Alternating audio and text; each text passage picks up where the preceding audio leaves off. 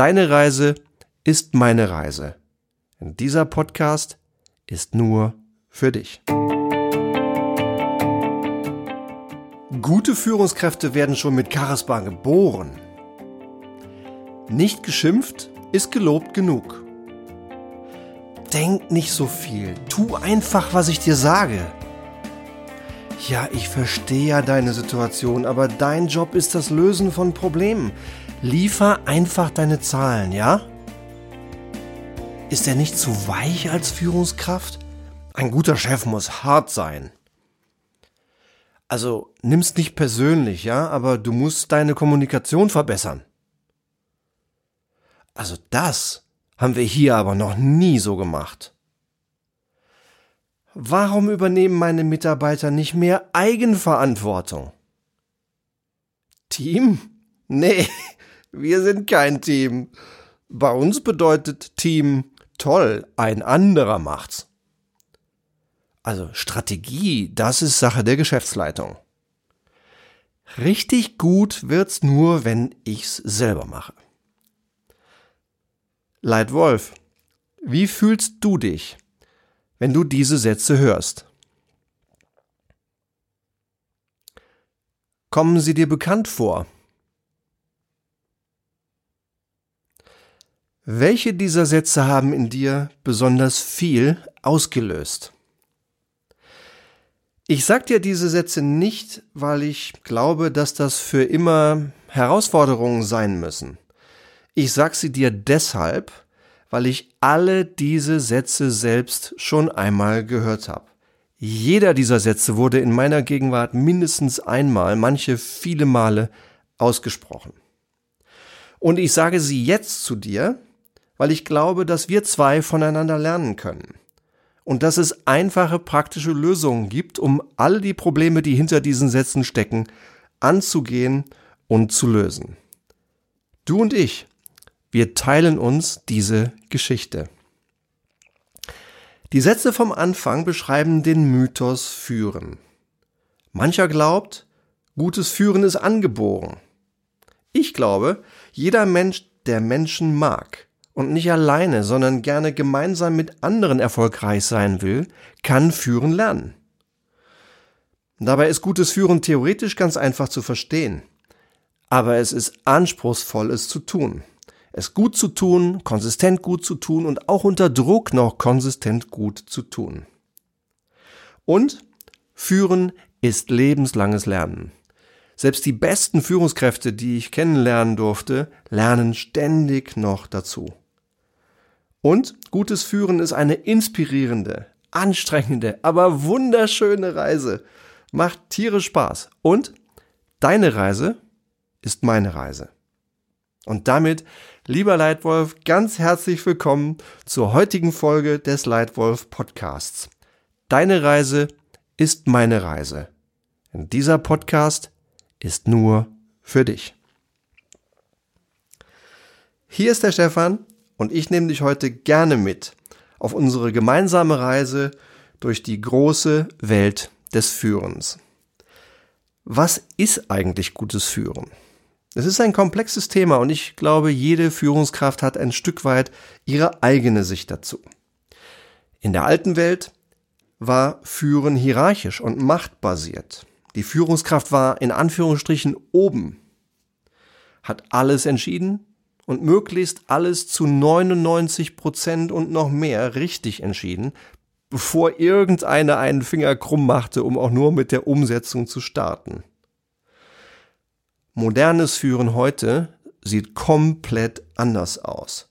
Hier bist du als Leitwölfin oder Leitwolf eben nicht obendrauf oder gar oben drüber, sondern mittendrin. Und du entscheidest eben nicht alles selbst, sondern du hilfst anderen, gut zu entscheiden. Deinen Erfolg schaffst du eben nicht, indem du alleine an der Sache arbeitest, sondern du hilfst anderen an der Sache zu arbeiten und Erfolg zu haben. Für mich heißt gutes Führen, dauerhaft sehr gute Ergebnisse erzielen, indem du anderen hilfst, das Richtige zu tun. Und zwar mit einer Kombination von Willenskraft und Bescheidenheit, von klarer Orientierung und Augenhöhe. Und genau das kannst du lernen, wenn du es lernen willst. Nur wenn du dich selbst, wenn du deinen Chef und wenn du andere gut führst und wenn du von diesen auch gut geführt wirst, dann und nur dann erlebst du richtig große Erfolge und große Zufriedenheit. Auf meinem beruflichen Weg habe ich anfangs als Praktikant Führen nur aus der Perspektive des Geführten wahrgenommen. Später habe ich dann zuerst sechs in meiner ersten Führungsaufgabe, dann mal 70, zwischendurch mal 650 und ganz zum Schluss mit meinen Kollegen gemeinsam auch einmal 12.000 Menschen geführt. Dabei habe ich manches richtig gemacht, ich habe auch manches falsch gemacht und gebe nun gerne meine komplette Führungserfahrung hier im Leitwolf Podcast an dich weiter. Ich habe eine wundervolle Reise erlebt und diese Reise geht noch immer weiter und die wird in Wirklichkeit noch jeden Tag immer wieder schöner. Und deshalb lade ich dich jetzt ein. Komm mit auf meine Reise. Denn meine Reise ist deine Reise. Ich möchte dir erzählen von meiner allerersten Station als Führungskraft. Ich war bis gestern einer von etwa 20 Assistenten in einer Marketingabteilung in einem Großraumbüro und seit heute Morgen bin ich einer der Brandmanager, der Marketingverantwortlichen, der Marken führt und in dem Fall sechs Mitarbeiter hat, die mit ihm im Team arbeiten. In dieser ersten Zeit, in dieser ersten Führungsaufgabe haben wir Erfolg gehabt. Ja, ich, wir haben im, im ersten Jahr und auch im zweiten Jahr wirklich gute Erfolge gehabt. Wir sind deutlich über dem Markt gewachsen. Die Marke war stark, die Menschen wurden ähm, alle innerhalb von zwei Jahren auch befördert. Also wir waren richtig gut unterwegs. Aber ich habe gleich in dieser ersten Führungsaufgabe einen großen Fehler gemacht. Und zwar habe ich viel zu wenig delegiert. Ich war die Glucke Stefan. Ja, das war zwar gut gemeint, aber nicht gut. Ich habe Projekte abgegeben, aber nicht ganz. Ich habe mich dann immer so ein bisschen draufgesetzt auf meine Küken, habe die schön warm gehalten, damit sie bloß keinen Fehler machen und damit alles schön kuschelig ist. Gut gemeint, aber nicht gut. Ich habe in dieser Zeit am Anfang gemerkt, dass ich die völlig falsche Frage beim Delegieren gestellt habe. Ich habe mich nämlich gefragt, okay, wenn das hier meine zehn Ziele sind, was davon kann ich denn delegieren? Und dann habe ich gedacht, ja, da sind ja so viele schöne Werbeprojekte dabei, die möchte ich ja gerne selber machen. Also habe ich mich in acht Fernsehfilmprojekte tief involviert. Und da gibt's noch ein paar Projekte, die kann ich ja vielleicht doch selbst am besten, ja. Endergebnis, ich habe mich in diesem ersten Jahr in 27 Projekte noch selbst involviert. Was ein Wahnsinn. Und dann habe ich nach etwa einem Jahr das Ganze erkannt, habe das gedreht und habe ein Führungswerkzeug entwickelt, das ist die Prio-Schaukel die stellt eine völlig andere Frage. Mit dieser Schaukel habe ich die Perspektive eingenommen, okay, meine Ziele bleiben gleich, das sind meine Top 10 Ziele. Aber dann habe ich angenommen, ich habe sie alle komplett delegiert. Und dann habe ich mich gefragt, okay, angenommen, ich habe sie alle komplett delegiert, was sind denn die ganz wenigen Dinge, die ich selber machen muss? Nicht die ich gerne machen möchte, weil ich sie so gerne mache oder weil ich glaube, ich könnte es am besten, was übrigens häufig gar nicht stimmt sondern ich habe mich knallhart und konsequent gefragt, was sind die ganz wenigen Dinge, die ich wegen meiner Rolle selber machen muss. Ich kann nicht delegieren, ob ich in meinem Team eine Stelle aufbaue oder abbaue oder ob ich ein Gehalt erhöhe oder nicht. Diese Entscheidung, die muss ich schon selber treffen. Die kann ich nicht delegieren. Aber ganz viele andere, auch strategische Sachen, zumindest Teilentscheidungen oder große Teile der Verantwortung, kann ich sehr wohl delegieren. Und das habe ich in dieser Rolle gelernt, habe dann die ganz andere Frage gestellt, habe viel mehr delegiert und habe mich dann nur noch gefragt, was sind die wenigen Dinge, die ich wirklich selbst machen muss. Und das Ergebnis war galaktisch, weil im zweiten Jahr sind wir noch schneller gewachsen und ich hatte endlich mal ein bisschen Zeit nachzudenken über die Zukunft, über die Strategie meiner Marken. Also, ganz wichtig, wenn du delegierst, dann delegier bitte genug Verantwortung. Und bitte nicht die Glucke sein, nicht so draufsitzen, nicht, auch wenn es gut gemeint ist, die Leute zu sehr aus der Verantwortung rausnehmen, sondern genau das Gegenteil. Den Leuten viel mehr Verantwortung geben und gerne ein bisschen mehr Verantwortung geben, als die selber glauben tragen zu können. Und ein bisschen mehr, als du selber glaubst, dich wohlzufühlen. Wenn es ein bisschen drüber ist, dann ist es genau richtig. Denn deine Leute können viel, viel mehr, als ihnen selber bewusst ist. Also, meine Erfahrung Nummer eins, von der Glucke zur Führungskraft. Ein zweiter entscheidender Moment in meiner Karriere war, als mir klar wurde, wer eigentlich der wichtigste Mensch ist, den ich führe. Als junge Führungskraft dachte ich, ich führe vor allen Dingen meine Mitarbeiter. Und das ist natürlich auch nicht falsch, das ist durchaus richtig. Aber ich habe bald erkannt, dass die wichtigste Person, die ich führte, eben nicht meine Mitarbeiter sind, sondern ich selbst. Und das hat auch nichts mit Ego zu tun, sondern ich muss erstmal mich selbst führen, bevor ich andere führen kann. Schlüsselsatz. Nur wenn du dich selbst gut führst, nur wenn du gut zu dir selbst bist, kannst du gut zu anderen sein. Nur wenn du dich selbst gut führst, kannst du andere gut führen. Und dabei ist mir auch bewusst geworden, was mehr und mehr für Führungskräfte ein großes Problem ist. Das ist der Umgang mit der eigenen Zeit. In dieser Phase meiner Karriere habe ich dann ein sehr starkes Führungswerkzeug zur Selbstführung entwickelt. Das sind die Leitwolf Fokusringe. Die habe ich im Nachdenken entwickelt, im Nachdenken über eine Person, die mich durchaus auch ein Stück weit im Denken geprägt hat, auch wenn mir vieles, aber nicht alles gefallen hat, wie diese Person geführt hat. Du kennst vielleicht den Namen Steve Jobs. Ich habe damals in meiner Zeit bei der T-Mobile drei Jahre lang ähm, unter anderem auch die äh, Verantwortung dafür gehabt, das allererste iPhone in Deutschland erfolgreich einzuführen.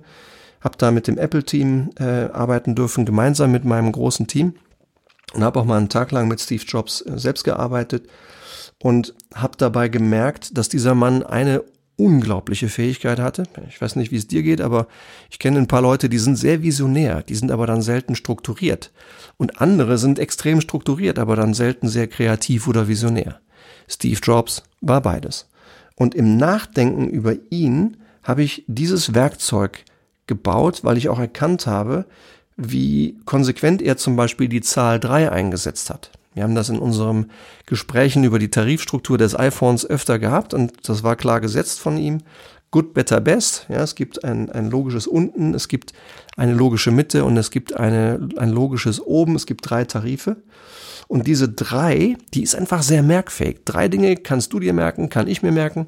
Und deswegen auch diese Fokusringe, in denen ich klar sage, und mich auch selbst so führe, mach dir bitte bewusst, was sind die drei oder höchstens vier entscheidenden Dinge für deinen Erfolg. Die kommen in die Mitte, in den grünen Kreis, in das große Ja. Und die kriegen 70 Prozent deiner Zeit. Darum herum ist der gelbe Ring, der heißt auch Ja.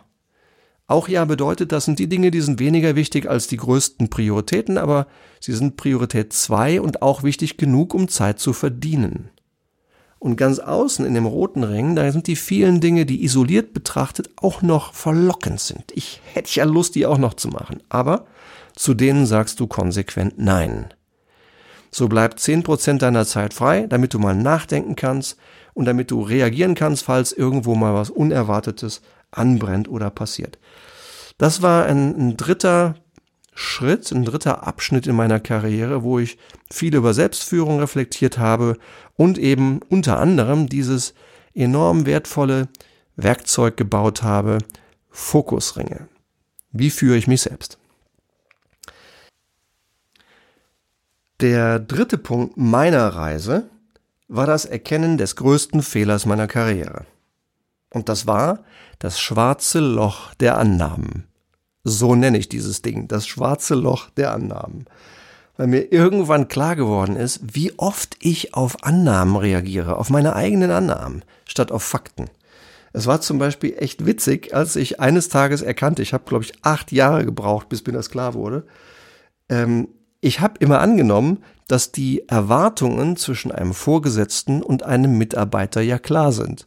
Es gibt ja eine Stellenbeschreibung. Haha, ich muss echt total über mich lachen im Rückblick. Wie naiv, wie naiv.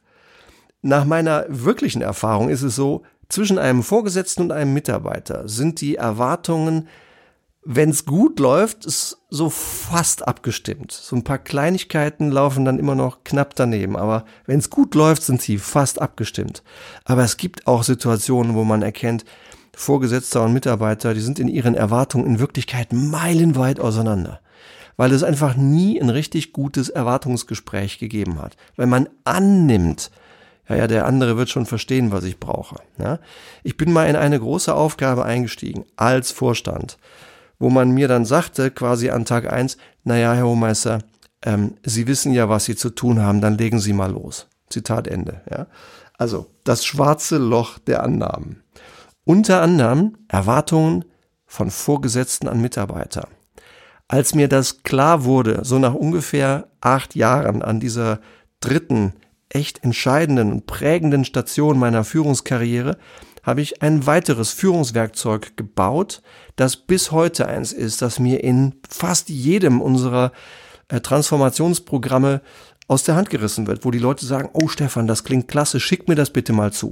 Dieses Führungswerkzeug heißt Erwartungsgespräch. In diesem Erwartungsgespräch ist das Ziel, dass du mit deinem Mitarbeiter eine richtig gute Basis für eine vertrauensvolle, wertschätzende eins zu eins Zusammenarbeit legst. Und dazu musst du erstmal zuhören. Erstmal fragen, sag mal, wer bist du eigentlich? Woher kommst du? Was ist dir wichtig im Berufsleben? Was inspiriert dich? Was nervt dich? Was stört dich? Wie definierst du Erfolg in deiner jetzigen Rolle? Was erwartest du von mir als deinem Chef? Was ist dein bevorzugter Arbeitsstil? Häufige kurze Interaktion persönlich? Lieber per E-Mail? Wie arbeitest du gerne? Auch mit mir? Und gibt sonst noch irgendetwas, was ich über dich wissen sollte, damit wir so ein richtig gutes 1 zu 1 Tandem werden? Und dann drehst du es. Ja, na, wenn dieser erste Teil des Gesprächs um ist, drehst du es um und erklärst, wer du bist. Ja, wo kommst du her? Wo willst du hin? Was ist dir wichtig im Beruf? Was inspiriert dich? Was kotzt dich an im Beruf? Ja, was erwartest du von deinem Mitarbeiter? Wie definierst du Erfolg für seine Rolle? Was darf er alleine entscheiden, ohne dich überhaupt zu informieren? Was soll er alleine entscheiden, aber dich bitte informieren? Und was sollte er, bevor er das entscheidet, bitte mit dir abstimmen, weil in Wirklichkeit möchtest du das mitentscheiden, weil es auch sehr wichtig für deine eigenen Erfolge ist. Ja? Ein solches Erwartungsgespräch dreht die Beziehung komplett um. Das, das hebt die Beziehung auf ein ganz, ganz anderes Niveau. Meine Empfehlung, wann immer du einen neuen Mitarbeiter hast, mach das. Für so ein Erwartungsgespräch. Ihr habt eine ganz andere Beziehung zueinander, miteinander und ihr habt sehr viel mehr Erfolg und Freude miteinander. Ich habe dabei auch verstanden, dass der zweitwichtigste Mensch, den ich führe, auch noch nicht mein Team ist, sondern mein Chef. Erst wenn ich mich selber führe und wenn ich meinen Chef gut führe, wenn die Achsen stehen, dann ist es so unglaublich viel leichter, jeden anderen zu führen. Ja, die Kollegen, Leute aus anderen Abteilungen, aber auch das eigene Team. Lieber Leitwolf, bis jetzt habe ich dir drei Führungserlebnisse geschildert, die mich wirklich komplett verändert haben. Die mich zu der Führungskraft gemacht haben, die ich heute bin. Es ging bis jetzt um Selbstführung, es ging um Mitarbeiterführung, es ging um wirksames Delegieren, um Fokusringe und um Erwartungsgespräche. Dank dieser Learnings, besonders dank dieser prägenden Erfahrungen weiß ich heute, wie unglaublich kraftvoll es ist, gut zu führen. Ich weiß, wie viel Orientierung und Motivation es anderen Menschen gibt, wie viel Zeit es spart und wie viel mehr Erfolg du hast mit deinem Team, wenn du dich selbst, deinen Kunden, deinen Chef und dein Team richtig gut führst. Wichtig ist auch dabei, dass wir ins Handeln kommen.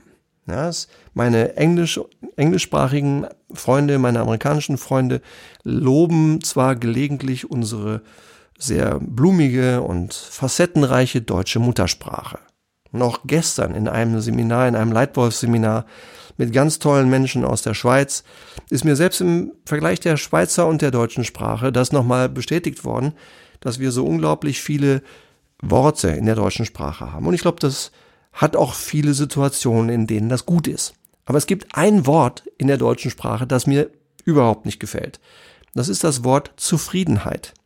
So eine warme, wohlige, wachsweiche, wabbelige Beschreibung eines Zustandes, die mir immer wieder so ein bisschen suggeriert, Erfolg kommt, indem ich mich einfach hinsetze und abwarte. Nee, natürlich nicht. Du musst ins Handeln kommen, wenn du was verändern willst, wenn du was verbessern willst. Und in dem Fall mag ich das englische Wort Satisfaction hundertmal lieber als das deutsche, weil es den Bestandteil Action beinhaltet. Denn nur wenn man wirklich ins Handeln kommt, nur wenn du ins Handeln kommst, kriegst du auch bessere Ergebnisse raus. Jetzt muss ich dir einfach erzählen von einem Mann, der mich geprägt hat. Ein Mann, der vor über 20 Jahren mal mit meinen Kollegen und mir eine ganze Woche lang ein Führungsseminar gemacht hat, das uns wirklich allen in bleibender Erinnerung geblieben ist. Und er hat einen Satz zitiert, der hieß, Insight without action is hallucination. Erkenntnis ohne Handlung ist Halluzination. Zitat Ende. Ich finde den Satz genial, weil der spricht mir einfach aus der Seele. Es ist leicht zu verstehen, wie man führen sollte, aber es ist anspruchsvoll, führen zu tun. Aber man kann es lernen, man kann es jeden Tag verbessern, wenn man ins Handeln kommt. Ja? Und auch du, ich freue mich, wenn du aus diesem Podcast was Spannendes zum Denken mitnimmst, zum Reflektieren mitnimmst. Das ist durchaus wertvoll. Aber richtig Wert entfaltest du damit erst dann, wenn du ins Handeln kommst.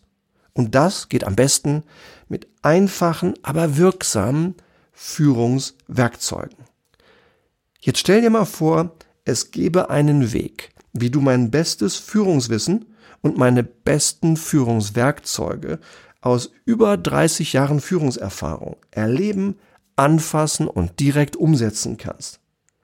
Wie du direkt besser führst, schneller führst und als Führungskraft sicherer wirst. Ein Erlebnis, das dir dabei hilft, deine eigene Reise als Führungskraft noch viel schöner und viel besser zu machen. Genau dieses Erlebnis gibt es jetzt. Die neue Leitwolf Academy. Die enthält die sechs prägendsten Erlebnisse meiner Führungsreise. Klicke bitte jetzt in die Podcast-Beschreibung. Und dort findest du ein ganz besonderes Angebot nur für dich als Leitwolf Podcast Hörer. Wenn du vor dem 20.12.2020 die Leitwolf Academy buchst, dann erhältst du kostenlosen Zugang zu einem einstündigen Live-Workshop mit mir, wo du mich alles fragen kannst, was du über gutes Führen lernen willst. Geh jetzt rein und buch dir deinen Zugang zur Leitwolf Academy. Mein viertes prägendes Erlebnis hat mit Teams zu tun. Was ist eigentlich ein Team? Wofür braucht man ein Team? Es gibt ja vielleicht auch Situationen, in denen man ein Team gar nicht braucht. Was ist das beste Team, mit, du, mit dem du jemals irgendetwas gemacht hast? Jetzt würde mich interessieren, welches Team jetzt in deinem Kopf ist. Ich habe beruflich in tollen Firmen gearbeitet. Ja, ich war in drei Firmen äh, als Manager angestellt.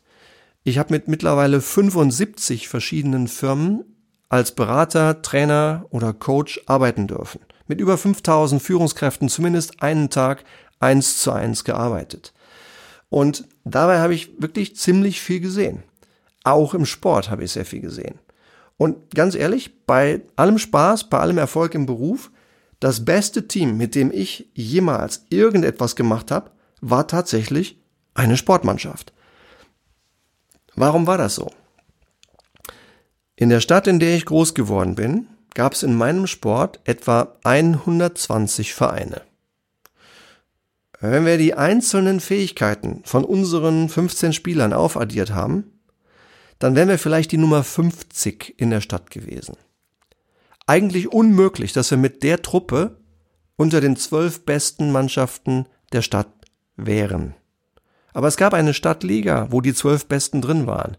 Und ob du es glaubst oder nicht, wir haben das geschafft. Wir sind reingekommen in diese Top 12 Liga.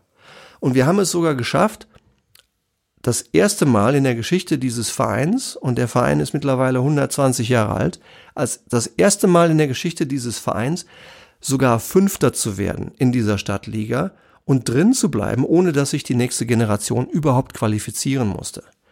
Und wir haben in fast jedem Spiel gegen Gegner gespielt, die auf jeder einzelnen Position, auch auf meiner, besser waren als wir. Und trotzdem haben wir diese Gegner häufig besiegt. Deswegen ist das das beste Team, mit dem ich jemals irgendetwas gemacht habe. Und jetzt fragst du dich vielleicht, was war denn das Geheimnis? Ich glaube, das hat zwei Gründe, warum wir so unglaublich erfolgreich waren. Nummer eins, Vertrauen. Gute Teams sind nicht Menschen, die miteinander arbeiten. Gute Teams sind Menschen, die einander vertrauen. Und das wusste ich bei diesem Team. Ich wusste, dass hier jeder jedem vertraut. Und Nummer zwei, Diversität. Wir waren wirklich total verschiedene Typen. Aber in schwachen Gruppen wird Diversität entweder gar nicht akzeptiert oder nur so, so widerwillig akzeptiert. In dieser Mannschaft, von der ich dir gerade geschildert habe, was wir erreicht haben, in dieser Mannschaft wurde Diversität aktiv genutzt. Wir haben die Andersartigkeit, die Stärke des anderen aktiv angespielt. Und über diese Diversität haben wir es im Endeffekt geschafft, unglaublich viele Gegner zu schlagen, die eigentlich auf jeder Position einzeln besser besetzt waren als wir. Deswegen das beste Team, in dem ich jemals irgendetwas gemacht habe. Ich habe aus meinem kompletten Berufsleben, ich habe aus der Forschung, ich habe aus dem Sport und aus dem Leben sieben Prinzipien erfolgreicher Teams klar identifiziert. Diese sieben Teams, diese sieben Prinzipien für Teams aus der Wissenschaft, von Google, aus großen erfolgreichen Firmen und aus dem Sport sind drin in der Lightwolf Academy. Sie sind auch drin in vielen der Projekte, die wir zurzeit begleiten. Wenn du genauer sehen willst, wie du aus der Gruppe, in der du bist, ein starkes Team formst, welche Fallen es gibt in der Teamarbeit und was genau diese sieben Geheimnisse erfolgreicher Teams sind, welche wirksamen praktischen Führungswerkzeuge es gibt zum Stärken von Vertrauen, Einsatzbereitschaft, Effektivität, Effizienz und Erfolgshunger, dann melde dich gerne mal bei mir unter stefan.hohmeister.gmail.com. Vielleicht sind wir schon morgen am Telefon und sprechen darüber, wie du dein Team deutlich stärker machst. Ein weiterer entscheidender Moment in meiner Entwicklung als Führungskraft hat zu tun mit Fragen statt Reden. Als ich ungefähr fünf Jahre lang im Geschäft war und ungefähr zwei Jahre lang Führungskraft war, kam ich eines Morgens vom Joggen zurück nach Hause und dachte nach über zwei Chefs. Einen, den ich vorher fast zwei Jahre lang hatte, und ich blieb in meiner Position, er wechselte weiter und wurde ersetzt von einem zweiten Chef. Persönlich fand ich beide etwa gleich sympathisch. Aber im Führungsverhalten haben die beide ein paar Sachen komplett anders gemacht. Das dazu führte, dass ich den einen wirklich super fand. Der war für mich ein, ein, eine super Führungskraft. Und der zweite war für mich ein absoluter Albtraum. Und dann habe ich mal drüber nachgedacht, sag mal, woran liegt das eigentlich? Und auf einmal, Halleluja, habe ich es erkannt. Ja, hab, hab erkannt, was der Unterschied war, was sie im Verhalten anders gemacht haben. Und es hatte zu tun damit, wie diese beiden Führungskräfte an mich delegiert haben, mich gecoacht haben, mich geführt haben. Der eine, der Mann, für den ich wirklich sehr, sehr gerne gearbeitet habe, der hat mich geführt durch wenige gezielte gute Fragen. Dem habe ich ein einseitiges Dokument gegeben mit einer Strategieempfehlung. Das kam eine halbe Stunde später zurück. Der kringelte genau an einer Stelle das Ding ein und sagte, Stefan, an der Stelle hast du dich zwischen drei Optionen für die Option B entschieden. Ist dir eigentlich bewusst, wie sich diese Option auf deinen Umsatz bei deinem größten Kunden, nämlich dem Retailer 1, auswirkt? Oh Mann, hat er mich voll kalt erwischt. Ich hatte nicht den blassesten Schimmer. Ich war fünf Minuten später in diesem Vertriebsteam, hab zugehört, hab danach meine Strategie verändert und hab gelernt, was das mit mir gemacht hat. Der hat mir einfach nur gute Fragen gestellt, damit ich nachdenke und durch Denken den Plan verbessere. Ich blieb aber der Eigentümer der Idee und das hat mich total motiviert. Während mein anderer Chef in der gleichen Situation mir auf eine Seite Strategieempfehlung, zwei Seiten mit roter Tinte 24 handgeschriebene Kommentare zur Verbesserung meiner Strategie gegeben hat. Weißt du, wie sich das für mich angefühlt hat? Echt beschissen. Ich hatte das Gefühl, ich werde in Handschellen gelegt. Zack, total demotiviert und gefrustet. Und in dem Moment habe ich gemerkt, gutes Coachen ist auch der Job jeder Führungskraft. Mancher glaubt ja, Coaching sei vor allen Dingen Aufgabe der HR-Abteilung oder von externen Coaches. Ähm, zunächst verständlich. Aber ich meine, gutes Coachen ist auch dein Job als Leitwölfin oder Leitwolf und zwar im Alltag.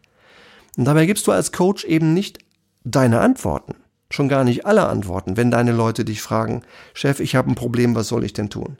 Sondern du hilfst deinem Mitarbeiter, seine eigene beste Lösung zu finden. Zum Beispiel durch gute Fragen. Oder auch nur durch einfache Rückfragen. Wenn dein Mitarbeiter dich fragt, Chef, hier ist das Problem, was soll ich tun?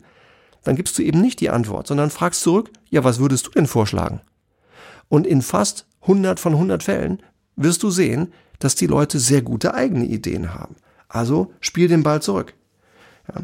Dieses Führen mit den Ohren, dieses Führen durch Fragen ist etwas, was mich ebenfalls extrem geprägt hat. Sensationell gut von diesem Mann. Ich habe ihn vor kurzem wieder gesehen und ich bin ihm bis heute dankbar, dass er mich genau so geführt hat, denn das hat mich sensibilisiert für gutes Führen. Zum Schluss noch eine sechste prägende Geschichte zum Thema Strategie. Warum Strategie? Warum das Thema strategisch führen? Weil gute Strategie ein wichtiger Teil guten Führens ist. Außerdem ist die Fähigkeit, strategisch zu denken und strategisch zu führen, ein wichtiges Kriterium bei der Auswahl und bei der Beförderung von Führungskräften. Wenn du also Führungskraft werden willst oder schon bist und möglicherweise in deiner Karriere noch mehr Führungsverantwortung übernehmen willst, dann hilft es vielleicht auch dir, immer besser und immer stärker strategisch zu denken und strategisch zu führen. Und da gibt es so unglaublich viele Missverständnisse um diesen Begriff Strategie. So viele komische Diskussionen, wie damals an meiner Universität, wo ich studiert habe. Da gab es zum Beispiel immer mal wieder die Frage, ja, was ist denn nun eigentlich wichtiger? Strategie oder Umsetzung? Ja, heute, heute muss ich da total drüber lachen, weil du brauchst natürlich beides. Du brauchst beides. Du brauchst eine gute Strategie, ja, einen klaren Weg zum Ziel, klare Entscheidungen, was deine Firma tut und auch was deine Firma nicht tut. Und dieses prägende Erlebnis war, ich habe einmal mit zehn Kollegen über sechs Monate lang ungefähr 50 Prozent meiner Arbeitszeit in ein Strategieprojekt investiert. Wir haben damals nicht gut dagestanden als Firma. Wir haben einen radikalen Wechsel gemacht in der Art, wie wir führen. Wir haben die Gewinnverantwortung von den Länderorganisationen abgezogen und in den Regionen ähm, zusammengeführt. Und das hat sich erstmal desaströs ausgewirkt. Ja, wir hatten einige Fehler gemacht. Es war komplett unklar, wer ist jetzt eigentlich noch für was zuständig. Wir wurden langsamer, wir haben Fehler gemacht, wir waren wirklich stuck. Wir waren irgendwie so richtig in der Sackgasse. Und dann haben wir sechs Monate lang zu zehnt mit einer sehr guten Beratung gemeinsam die erste Länderstrategie in dieser neuen Organisationsform entwickelt. Wir haben viel diskutiert, wir haben Zahlen und Informationen zusammengetragen, wir haben gute Fragen gestellt, wir haben sachlich diskutiert, es sind manchmal die Fetzen geflogen, was gut war, Fetzen geflogen in der Sache. Und nach sechs Monaten hatten wir plötzlich eine viel, viel klarere Strategie als am Anfang. Und die Klarheit, die daraus entstanden ist, die war absolut Gold wert. Die habe ich dann weitergetragen in mein Team. Ich hatte damals ein Team aus allen Funktionen, etwa 70 Leute aus drei Ländern. Und die Klarheit aus dieser Firmenstrategie von oben reingetragen in mein Team und viele gute Gespräche, vor allen Dingen Dialoge führen, zuhören, das hat dazu geführt, dass wir plötzlich wirklich wieder an einem Strang gezogen haben und von dort an ging es kontinuierlich lange und ziemlich steil nach oben. Plötzlich waren wir wieder auf der Erfolgsspur. Und das war echt Gold wert, mal so eng zu erleben, was Strategie bedeutet. Ja, Leitwolf, ich hoffe, meine Reise hat dir gefallen. Und ist meine Reise nicht auch deine Reise? Wenn du deine Reise zur Leitwölfin und zum Leitwolf beschleunigen willst, wenn du direkt besser, schneller und sicherer führen willst, dann buche jetzt deinen Zugang zur neuen Leitwolf Academy. Da drin sind die sechs prägendsten Erlebnisse meiner Führungsreise. Klicke jetzt in die Podcast-Beschreibung und du kriegst ein ganz besonderes Angebot, weil du Leitwolf Podcast Hörer bist. Wenn du noch vor dem 20.12.2020 deine Lightwolf Academy buchst, erhältst du einen kostenlosen Zugang zu einem einstündigen Live-Workshop mit mir, wo du mich alles fragen kannst, was dich über gutes Führen interessiert. Geh jetzt rein und buch deinen Zugang. Wie fühlt sich das an für dich? Ich freue mich, dich in der Leitwolf Academy wiederzusehen. Ich danke dir sehr für deine Zeit und hoffe, dir hat unsere gemeinsame Reise durch meine sechs prägendsten Erlebnisse als Führungskraft gefallen. Nutz einfach die Dinge, die dabei waren, die dir gefallen haben und die dir Wert geben. Vermeide bitte meine Fehler und genieße deine Reise auf dem Weg, genau die Führungskraft zu werden, die du sein willst. Ich freue mich schon auf unsere nächste Begegnung. In einem meiner Seminare, hier im Leitwolf Podcast, auf LinkedIn oder in der Leitwolf Academy. Vielen, vielen Dank. Dein Leitwolf Stefan.